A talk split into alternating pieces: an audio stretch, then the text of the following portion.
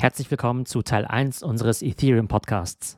Heute spreche ich mit meinem Kumpel Lorenz darüber, warum der Ethereum-Preis in den letzten Wochen so stark gestiegen ist, was das mit den technischen Verbesserungen zu tun hat und was im Augenblick im Bereich Decentralized Finance oder DeFi geht.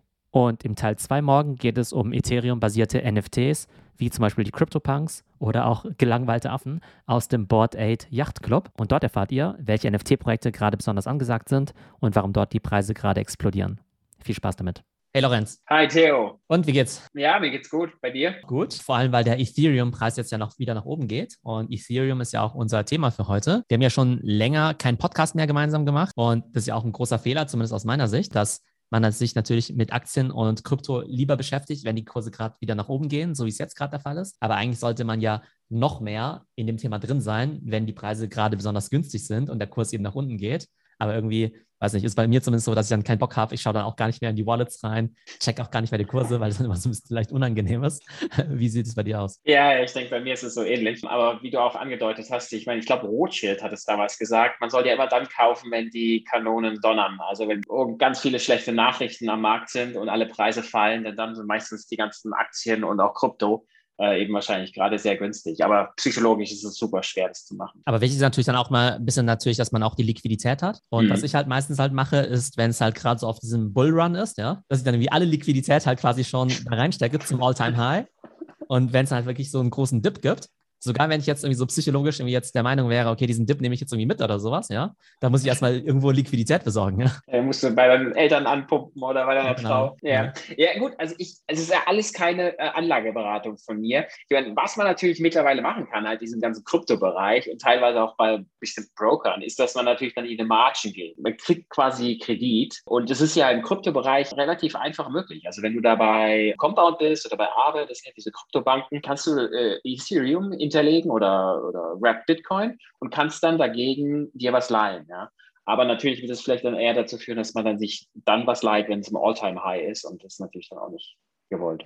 Aber es ist ja zumindest dann so, dass man sich dann ja auch nicht jetzt unbedingt verschuldet, weil die liquidieren dann ja einfach das, was du da hinterlegt hast, sobald es nicht mehr so gut aussieht, oder? Ja, also besonders wenn du es im All-Time-High machst, also im Allzeithoch, also man verschuldet sich schon. Man, man hat dann, sage ich mal, sag ich mal, einen Bitcoin, äh, dann leiht man sich vielleicht 10.000 US USDC, also diesen Stable US-Dollar-Coin.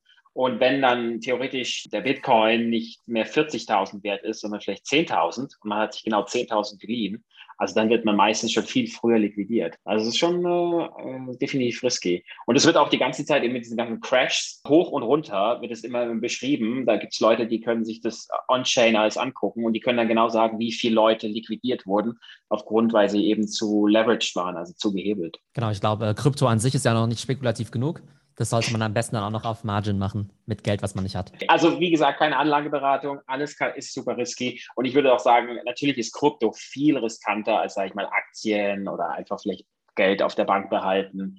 Da wird dann zumindest einfach so ein Strafzins von 1% abgezwackt pro Jahr. So, dann schauen wir uns doch mal den Kurs an. Also am 13. Mai, also vor knapp drei Monaten, hat ja Ethereum sein All-Time-High erreicht mit knapp 4000. Dann ging es ziemlich runter. Das hat sich mehr als halbiert. Am 19. Juli, also noch vor zwei Wochen, war es dann bei 1800 Dollar. Ne? Das war also der Dip, wo man hätte einsteigen sollen. Und heute hat Ethereum wieder bei über 3100 notiert.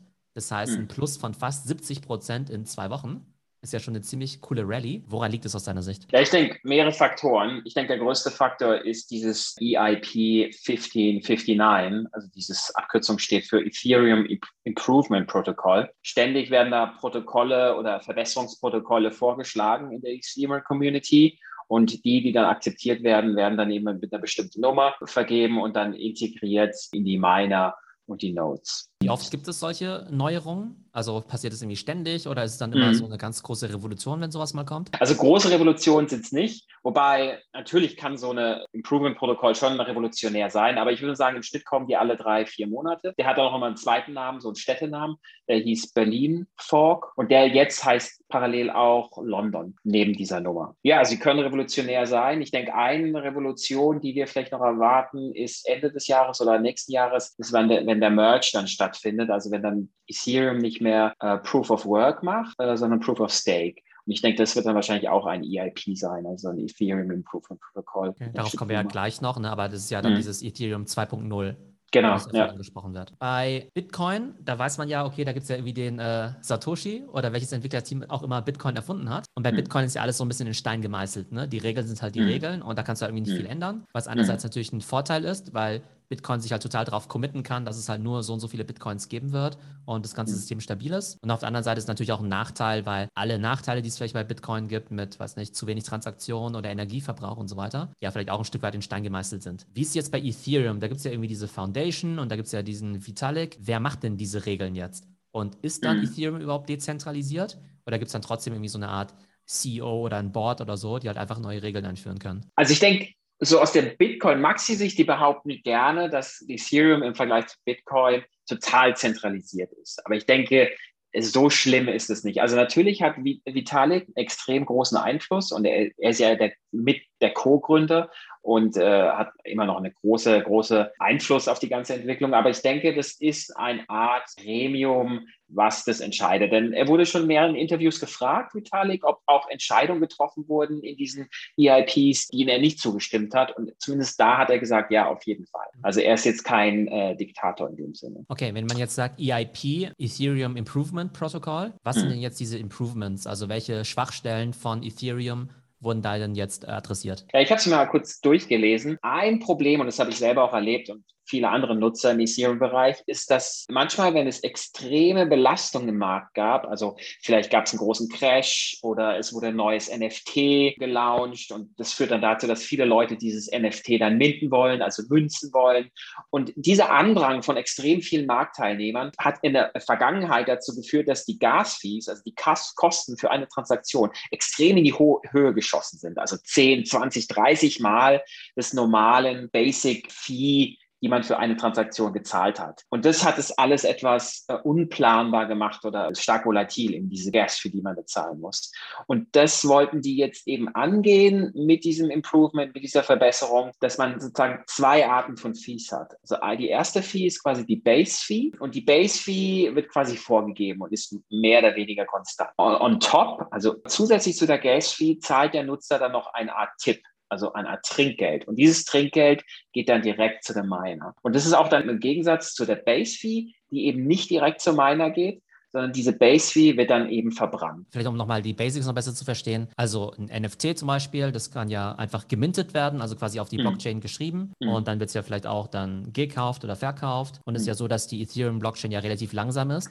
Ich glaube, die kann ja irgendwie nur, weiß nicht, 15 Transaktionen pro Sekunde machen oder sowas, also irgendwie relativ genau. wenig. Und dann ist natürlich die Frage, wenn es jetzt halt irgendwie ganz viele dieser Vorgänge gibt, egal ob normale Transaktionen oder DeFi oder NFT oder sowas, da ist natürlich die Frage, wer kommt jetzt zuerst dran? Ne? Welche 15 Transaktionen pro Sekunde machst du da jetzt? Mhm. Und ich habe es dann so verstanden, dass in der Vergangenheit also die Fees dann auch deshalb so hoch gegangen sind, weil natürlich die Nachfrage sozusagen nach Transaktionen halt sehr hoch ist aber das Angebot halt relativ fix ist bei diesen 15 irgendwie und dass es halt so eine Art Auktionsverfahren gibt, wo dann halt auch die Preise dementsprechend halt irgendwie ganz arg nach oben gehen. Und dann habe ich es jetzt irgendwie so verstanden, dass dieses neue Improvement Protocol sozusagen irgendwie so eine Art, ja, was du gesagt hast, Space Fee oder Flat Fee irgendwie macht, dass es halt einfach nicht mehr so nach oben explodiert. Genau, genau, genau. Aber es ändert jetzt nichts an der Problematik, dass sozusagen es wenige Transaktionen pro Sekunde sind, oder? Es kann jetzt nicht mehr Transaktionen machen. Ja, das wird mehr oder weniger gleich bleiben. Also es wird jetzt nicht 30 Transaktionen äh, möglich werden, sondern ja, es wird sich nicht verändern. Okay, also einer der Hauptbenefits sagst du einfach, dass jetzt die Gas-Fees, die Transaktionskosten erstmal dadurch gesenkt werden. Genau, die Volatilität, also die Spitzen rausgenommen werden, also besonders die Spitzen nach oben, dass eben der Gas-Fee extrem explodiert. Ich denke, das wird abnehmen. Und jetzt hast du noch im Nebensatz gesagt, da wird Ethereum verbrannt. Was bedeutet das? Mhm. Ja, das bedeutet wirklich, das kann man sich physikalisch vorstellen, als wenn ich Geld verbrennen würde. Also manche Leute sagen, Ethereum ist Geld. Und da wird eben Teil dieser Transaktionskosten, die ich bezahle, wird dann wirklich verbrannt. Also sie, sie wird dem Markt entzogen. Und dadurch wird äh, natürlich äh, Ethereum nicht mehr eine inflationäre Währung, was sie vorher war. Also vorher wurden immer mehr Ethereum-Währungen gedruckt, so ähnlich wie der US-Dollar oder der Euro, sondern sie verwandelt sich jetzt damit in eine mehr oder weniger deflationäre Währung. Also der Anzahl der Ethereum-Tokens oder Coins wird jetzt in Zukunft kontinuierlich jeden Tag abnehmen. Also genau, bei Bitcoin ist es ja so, dass wir ja wissen, bei jedem Block, der in der Blockchain festgeschrieben wird, gibt es ja eine Block Reward und dann wird ja irgendwie Bitcoin ausgeschüttet und es wird ja immer weniger wegen diesem Halving alle paar Jahre. Und wir wissen ja, dass es ja irgendwann nur diese 21 Millionen Bitcoins geben wird in keine Ahnung, 100 Jahren oder sowas. Das heißt, da ist die Menge ja total festgelegt. Jetzt habe ich es aber so verstanden, dass bei Ethereum ja auch bei jedem Block sozusagen ja auch eine Block-Reward rausgegeben wird. Also es wird ja irgendwie schon mehr Ethereum auf den Markt geworfen, aber sozusagen es wird jetzt quasi ein Teil von dem, was jetzt auf den Markt geworfen wird, gleich wieder verbrannt, oder? Also ist es genau. jetzt wirklich so, dass jetzt quasi, nehmen wir mal an, keine Ahnung, ich weiß nicht, gar nicht, wie viel Ethereum es im Augenblick gibt, aber nehmen wir an, es gäbe jetzt irgendwie so 10 Millionen Ethereum. Ist es jetzt so, dass jetzt tatsächlich es weniger wird als 10 Millionen? Oder ist ja. es so, dass es irgendwie 10 Millionen wird plus die Block Reward, meinetwegen irgendwie 11 Millionen, aber dann wird noch ein Teil davon verbrannt? Also nicht 11 Millionen, sondern 10 Millionen und 800.000. Nein, also ich, ich meine definitiv, dass die Anzahl der Ethereum-Tokens oder Coins jetzt abnehmen wird. Also dass es nicht auf keinen Fall mehr zunimmt. Aber das wäre ja schon ziemlich krass, oder? Weil dadurch wird es ja noch wertvoller. Ja, definitiv, natürlich. Und äh, manche Ethereum Maxis oder äh, Verteidiger haben sich natürlich total freuen sich total über diese EIP. Und äh, vielleicht, wenn man auf Twitter unterwegs ist oder auf anderen äh, Social Networks, sieht man auch dieses, diese zwei Symbole, die, die Fledermaus und diesen Lautsprecher. Und das steht quasi für Ultrasound Money. Sound Money ist ja ein englischer Ausdruck für eine gesunde Währung, übertragen oder ein Synonym eigentlich für eine Währung, die eben nicht eine Inflationswährung ist, sondern eine Währung, die ihren Wert behält. Also eben, wo der Menge der Geldtokens konstant bleiben. Aber weil jetzt Ethereum eben, das da, weil die sogar abnimmt, ist es nicht nur Sound Money, sondern Ultrasound Money. Also es gibt ja eh so ganz viele so Krypto-Fanatiker, die haben ja eh voll die Paranoia vor normalem Geld, vor Fiat. Und für mhm. die ist ja Fiat sozusagen das Schlimmste, was es gibt. Und für die ja, ist quasi US-Dollar und Euro ja eigentlich genauso schlecht wie jetzt irgendwie der venezolanische, weiß nicht, Peso oder sowas, ja. Für die ist ja alles irgendwie ja. so inflationärer Quatsch oder sowas, ja. Also genau, ja. also so Fiat ist quasi das Schlimmste dann würden sie sagen, dass Sachen, wo quasi die Menge festgelegt ist, dass es eben Sound Money ist, wie du gesagt hast. Das heißt, mhm. Bitcoin ist Sound Money wegen diesen 21 Millionen. Und Gold so gesehen ist ja auch Sound Money, weil da gibt es halt irgendwie auf der Welt halt so und so viel Gold, aber es wird vermutlich nicht mehr. Mhm. Und jetzt sagen wir quasi, wenn es noch weniger wird, dann wird es quasi Ultrasound Money. Ja. Genau. Das Interessante ist ja, dass dieses EIP, das wurde jetzt ja schon lange angekündigt, ja. Jetzt, wenn man jetzt irgendwie noch schlauer Investor ist als ich zumindest, ja, äh, muss man dann nicht sofort verstehen, ja Mensch, krass viel Nachfrage nach Ethereum, nach ETH, wegen NFT und dApps und DAOs und DeFi und so weiter. Und gleichzeitig, oh, äh, deflationär, Ultrasound Money, viel weniger Angebot. Dann ist ja eigentlich klar, dass es irgendwie total durch die Decke gehen muss. Warum geht der Preis erst jetzt nach oben, wenn das tatsächlich eingeführt wird? Weil man irgendwie nicht wusste, dass es tatsächlich klappt oder weil alle so Deppen sind wie ich und erst, wenn es tatsächlich da ist, man darauf reagiert und nicht das Ganze irgendwie schon Monate vorher antizipiert. Man wird einfach so bombardiert mit so viel Information, dass es einfach vielleicht schwer ist, da immer genau die wichtigen herauszufiltern. Es war bei mir genauso, als ich davon gehört habe, dass Ethereum, dass es da dieses Staking-Programm schon gibt, also dass man jetzt schon für ETH 2.0 staken kann das hat auch zu einer extremen Wertsteigerung in Ethereum geführt. Also es gibt viele, viele Faktoren. Wenn man die alle vornherein wüsste, wie sich die wirklich auswirken würden, ja, dann wäre man ein klügerer Investor. Aber es ist schwer, das alles vorauszusehen. Aber wäre ein Learning daraus, dass man sich einfach auf weniger Kryptos konzentrieren sollte? Und nicht irgendwie versucht, da sich irgendwie 20 Coins oder so anzugucken, sondern halt wirklich sagt, nee, ich habe irgendwie eine These, meinetwegen irgendwie 1, 2, 3 Coins Ethereum, Bitcoin und keine Ahnung was, ja. Allein da passiert irgendwie schon so viel, was ich im Auge haben muss, um da sinnvoll zu investieren und zu reagieren auf irgendwelche neuen technischen Neuerungen oder Marktentwicklungen, ja, dass ich mich da irgendwie voll drauf konzentrieren sollte. Keine Anlageberatung, aber ich würde dem auf jeden Fall zustimmen. Also ich konzentriere mich mehr oder weniger auf Bitcoin und auf Ethereum und versuche so ein bisschen die anderen so im Auge zu behalten, um zu sehen, was die machen. Aber es gibt auch andere Leute, die, die selber, sage ich mal, Ethereum benutzen und die Vorteile kennen aber trotzdem Cardano kaufen. Also es kann ja immer irgendwas passieren, dass Ethereum vielleicht diesen DeFi-Thron oder ja, diesen Smart Contract-Thron verliert und äh, das an die Konkurrenz geht. Aber zurzeit sieht es so aus, BTC, Ethereum. Und jetzt haben wir ja gerade gesagt, das habe ich jetzt zumindest nicht äh, richtig antizipiert, dieses EIP hm. 1559. Wenn wir jetzt aber schon wissen, dass jetzt Ethereum 2.0 irgendwann kommt und es da auch hm. wieder irgendwelche coolen Neuerungen gibt, ja, wie Proof of hm. Stake hm. und so, das bedeutet auch, dass sich jetzt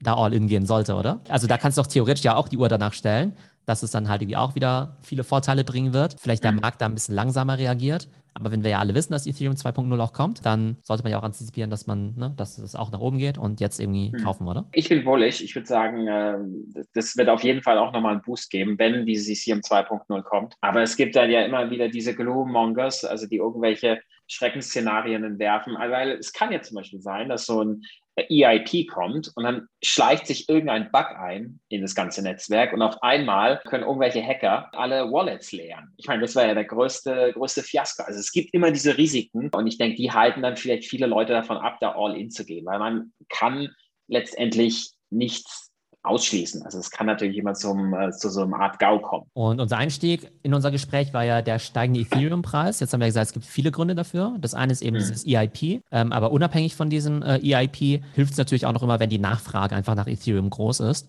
weil halt irgendwie viele der Anwendungen jetzt eben auch durch die Decke gehen. Da wollen wir heute über DeFi sprechen, aber auch über NFTs und so. Ähm, was passiert denn gerade im DeFi-Bereich? Ist da jetzt wie gerade DeFi Sommer, DeFi Winter, DeFi Frühling? Also wie sieht es da gerade aus? DeFi, Decentralized Finance, also sozusagen äh, die dezentralisierten Finanzmarktplätze. Da haben wir in der Vergangenheit ja schon drüber gesprochen, solche Uniswap, wo man ja eben auch Kryptowährungen handeln kann. So ein bisschen wie ein äh, dezentralisiertes Coinbase. Im DeFi-Bereich ist es in den letzten Wochen und Monaten eher ruhig geworden, gefühlt für mich. Es wird zwar immer noch weiterentwickelt, neue Services werden gelauncht, aber so die richtige mediale Aufmerksamkeit zieht sich natürlich eher gerade natürlich auf die NFTs ab. Ich schaue mir jetzt gerade mal nebenbei den Kurs von Uniswap an. Ne? Ist ja hm. eine der größten Plattformen in dem Bereich. All-Time High war bei 43 Dollar, ist dann auch runtergegangen auf 14 Dollar. Ne? Also auch ne, fast 70 Prozent im Wert verloren, was ja schon mhm. heftig ist. Und jetzt wieder rauf auf 27. Aber hat sich so gesehen jetzt halt auch in den letzten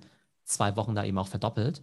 Also mhm zieht quasi ne, wieder an mit allen anderen zusammen. Wir müssen ja eh lernen, dass das Ganze immer so ein langfristiges Game ist. Von daher kann man jetzt irgendwie mhm. wegen zwei Monaten jetzt irgendwie nicht sagen, DeFi ist die Zukunft oder DeFi ist jetzt wieder tot und der Boom ist wieder vorbei. Bei NFT ja genauso, worauf wir ja gleich kommen werden. Aber wodurch würdest du es erklären, dass jetzt vielleicht DeFi jetzt nicht ähm, sozusagen jetzt so einen Hockeystick hat in den letzten Monaten? Also gibt es da irgendwas fundamental, was da irgendwie problematisch ist, dass man sagt, naja, irgendwie keine Ahnung, ist die Nachfrage doch nicht mehr so groß oder die Gebühren sind zu teuer, deshalb machen das weniger Leute? Ja, ich denke, in der Spitze waren die Gebühren schon sehr hoch. Äh, da habe ich zum Beispiel immer versucht, dann sonntags oder samstagabends meine Transaktionen durchzuführen, weil eben an diesen Tagen oder in diesen Zeiten die Transaktionskosten, die Gas-Fees am äh, niedrigsten waren. Ich denke, ein bisschen Druck vom Ethereum-Netzwerk wurde abgenommen durch diese Second-Layer-Solution. Also es gibt jetzt grob drei, vier Second Layer. Die früheste Second Layer, wenn man das so nennen darf, äh, ist die Binance Smart Chain, aber die wurde Anfang des Jahres gelauncht. Danach kam Polygon. Polygon ist quasi eine, eine angelehnte Second Layer oder Scaling Solution, wie es viele sagen. Kannst du mal erklären, was irgendwie First Layer und Second Layer ist? Also First Layer ist Ethereum. Das wird äh, allgemein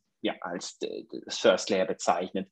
Dann Second Layer sind sagen Lagen oder Layer, die eben dann über Ethereum liegen und dann auch Transaktionen erlauben, die letztendlich von deinem Ethereum Wallet abgehoben werden, aber laufen eben dann nicht mehr vollständig auf dem Ethereum Layer ab, sondern dann auf solchen Second Layer Solutions wie zum Beispiel Arbitrum oder Optimism oder Avalanche. Und die versuchen eben dann die Gaskosten, die Gas Fees zu reduzieren. Also das ist immer der eigentlich das Hauptziel von diesen Second Layer Solutions, dass die Gaskosten extrem reduzieren. Manchmal um den Faktor 1000, manchmal um den Faktor 100. Weil das eben, wie ich am Anfang gesagt habe, ein Problem war, sage ich mal, am Anfang des Sommers, dass die Gasfees einfach viel zu hoch waren. Aber wo ist jetzt der Unterschied zwischen einer Second Layer Solution, also zwischen so einem mhm. Second Layer und, ich sage mal, einer richtigen Ethereum-Alternative, so wie es mhm. ja Polkadot und äh, Cardano probieren? Der Unterschied liegt daran, also Cardano und Polkadot läuft vollkommen unabhängig von Ethereum. Sagen wir, es gibt jetzt einen Hack, oder die Server von Ethereum werden zerstört,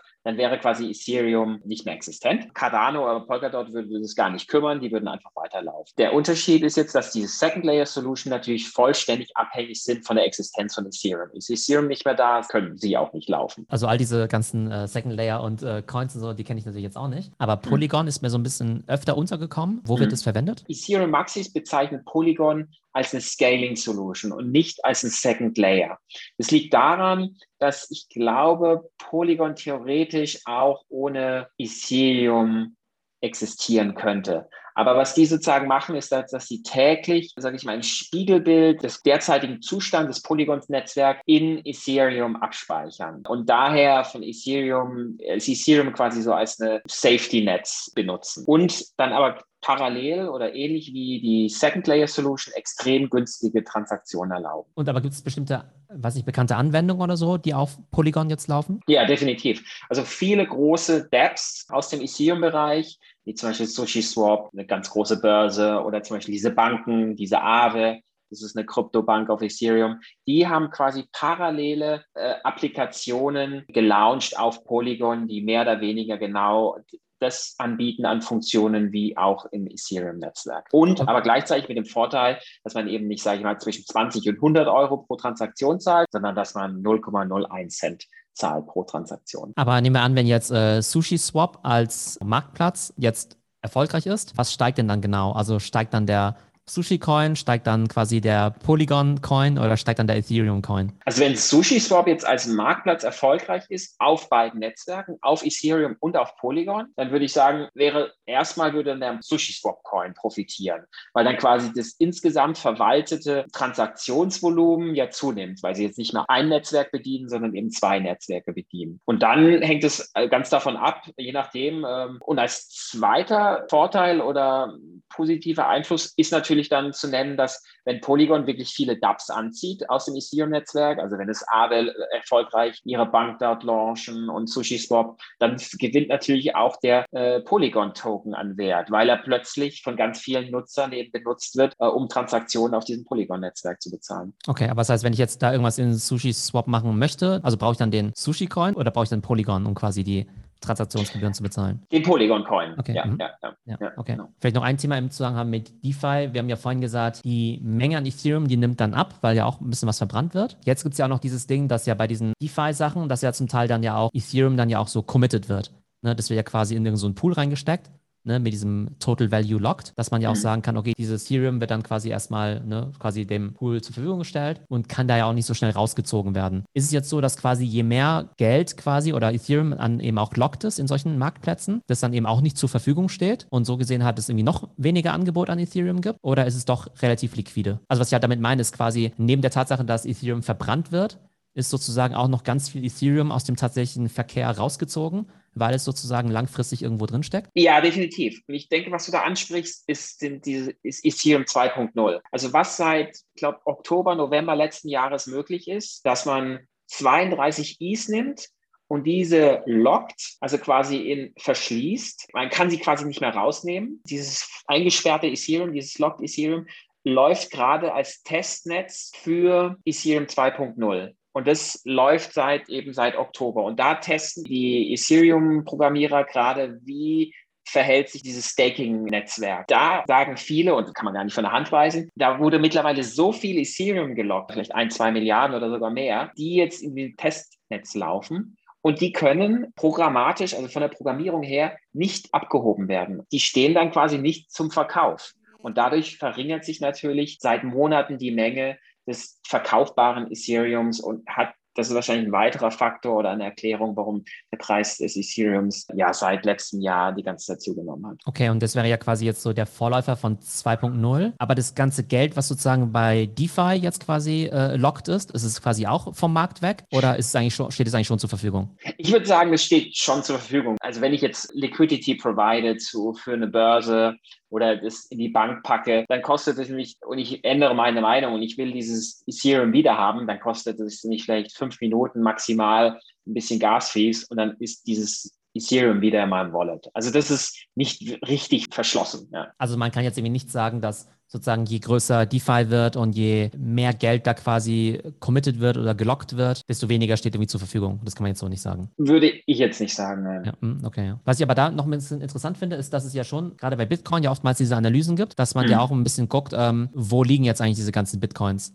Also ja. liegen die jetzt halt irgendwie in eher so Cold Storages, wo man ja davon ausgeht, dass sie jetzt eher nicht gleich wieder getradet werden? Oder liegen die halt einfach nur die ganze Zeit bei Coinbase oder sowas rum, ja? Kann man da irgendwie sagen, dass je nachdem, wo sich jetzt halt das ETH oder das Bitcoin irgendwie gerade befindet, dass man schon sagen kann, okay, es ist irgendwie tendenziell schon eher aus dem Verkehr gezogen. Entweder weil es irgendwie committed ist oder weil es eher bei den Hotland ist oder sowas. Und das halt eher ein Indiz dafür ist, dass es halt ja, langfristig gehalten ja. wird und dementsprechend nicht zum, also nicht zum Verkauf steht. Ja, definitiv. Pompliano, ein Podcast, den du ja auch hörst, der macht ja öfter mal solche Analysen. Und genau da gibt es Leute bei dem, die eben sich genau diese Wallets anschauen, wie du eben gerade gesagt hast äh, sage ich mal, solche Cold Wallets, die quasi nicht oft benutzt werden und äh, schauen, wie viel B äh, Bitcoin ist dort drin und wie viel Bitcoin ist auf den äh, ganzen Börsen. Und wenn natürlich viel Bitcoin auf den Börsen ist, dann kann es theoretisch super schnell verkauft werden.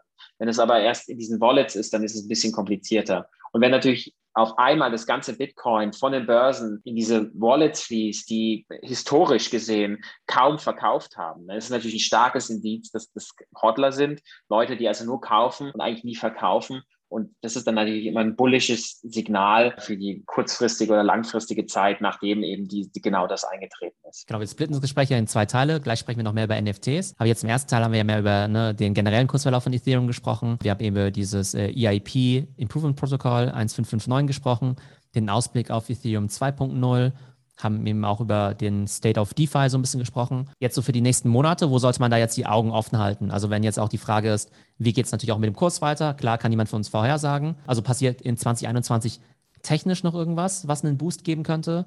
Oder glaubst du, dass ein weiterer Kursanstieg eigentlich eher von der Nachfrageseite kommen müsste, dass entweder bei DeFi, Smart Contracts, Dapps und so weiter, dass da irgendwas passieren könnte? was sozusagen nochmal einen starken ja, Anstieg verursachen könnte? Also was ich persönlich beobachte, ist es eben dieses Scaling und Second Layer Solutions. Also ich schaue mir das Polygon-Netzwerk öfter an, dann gibt es eben diese genannten Second Layer Solution, Arbitrum, Optimism, äh, die sind so mehr oder weniger online gerade. Also die könnten natürlich jetzt schon dieses Jahr zu einer weiteren Explosion führen, wenn sie wirklich viele Nutzer wieder anziehen und diese Nutzer eben erleben, dass sie da anstatt zwischen 20 und 100 Euro Gasfees bezahlen, vielleicht nur halben Cent bezahlen, dass das natürlich wieder zu einem ex extremen Wachstum führen könnte. Äh, aber dafür muss man eben diese Second Layer Solutions so ein bisschen im Auge behalten. Und jetzt sprechen wir bei den Use Cases ja immer viel über DeFi und über NFT.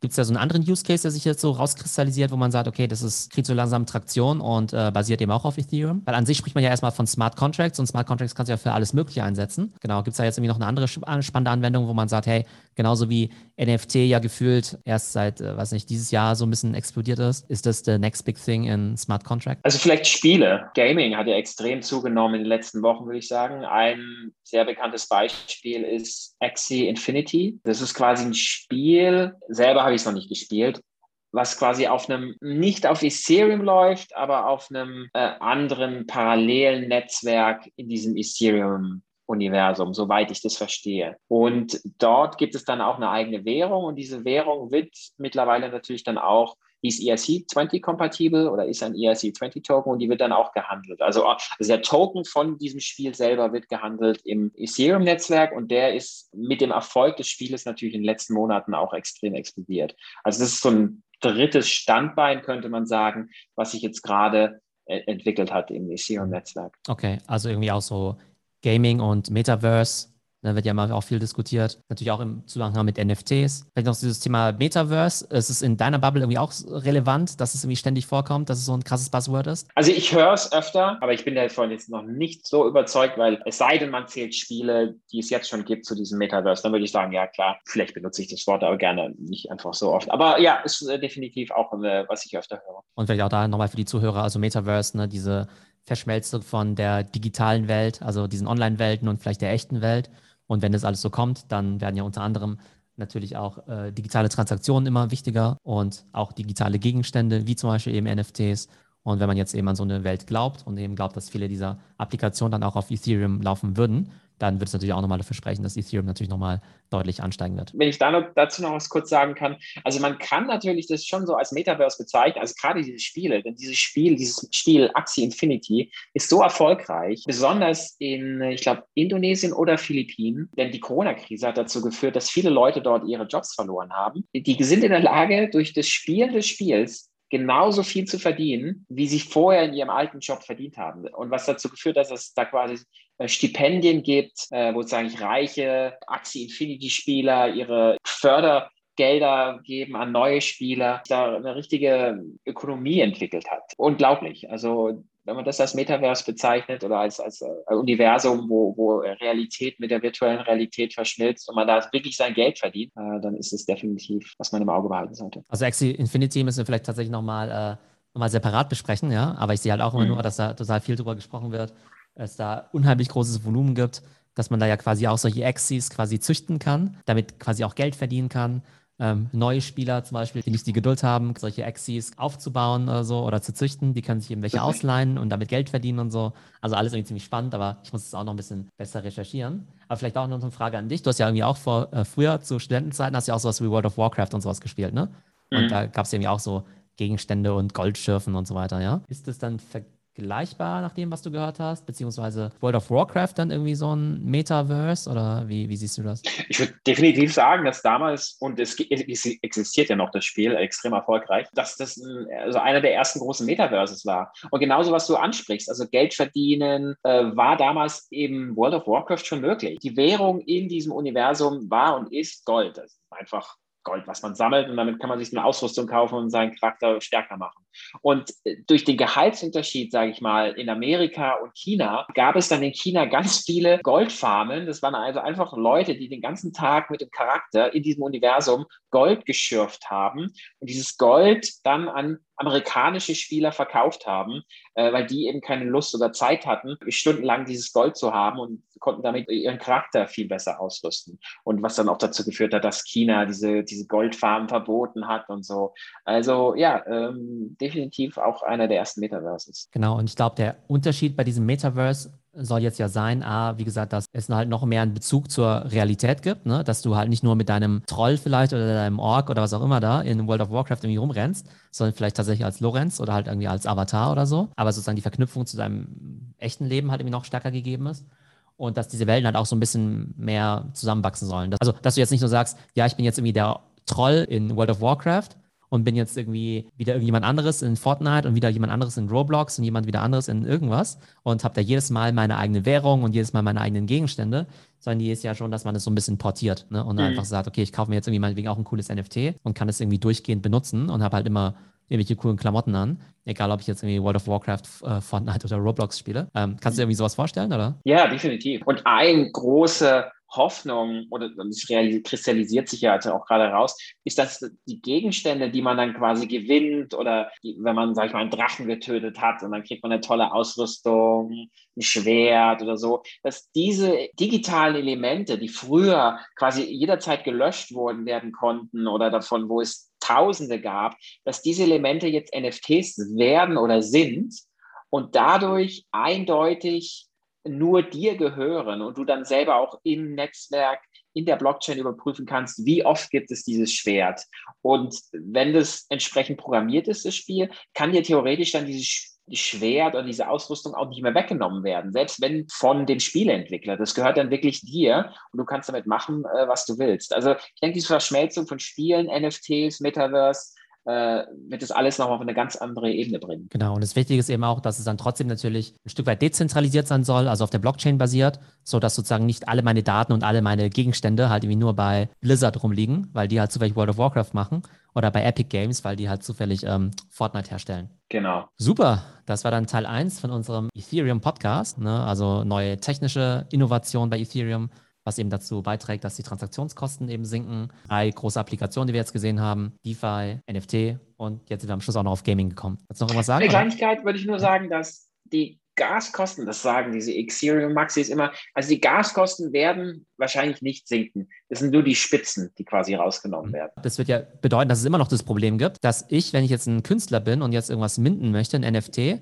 und es eigentlich nur für 100 Dollar verkaufen kann, ich dann vielleicht trotzdem irgendwie 70 Dollar an Transaktionskosten zahlen muss, oder? Genau, genau, genau so ist es. Und deshalb ist jetzt eben diese Hoffnung, liegt jetzt eben auf diesen Second Layer Solution und diesen Scaling Solutions. Denn theoretisch würden die das ermöglichen, dass vielleicht das Minden und die ganzen Transaktionen vielleicht ein Zehntel, ein Hundertstel der, der jetzigen Kosten werden. Okay, haben wir es zum Ende auch noch geklärt. Also quasi EIP 1559 sorgt jetzt irgendwie erstmal dafür, dass die Peaks ein bisschen reduziert werden, dass alles ein bisschen mhm. berechenbarer ist. Es dann vielleicht auch nicht mehr ne, alles so vielleicht auch so verstopft wird irgendwie zu Hochzeiten. Aber es erhöht weder tatsächlich das Transaktionsvolumen noch unbedingt die durchschnittlichen Transaktionskosten. Und da müssen wir dann quasi noch auf weitere entweder Scaling Solutions warten oder tatsächlich auf den größten Durchbruch mit Ethereum 2.0. Ja, genau. Cool. Also, das war Teil 1 und gleich geht es weiter mit Teil 2, nämlich NFTs. Also, danke, Lorenz. Bitte, Theo.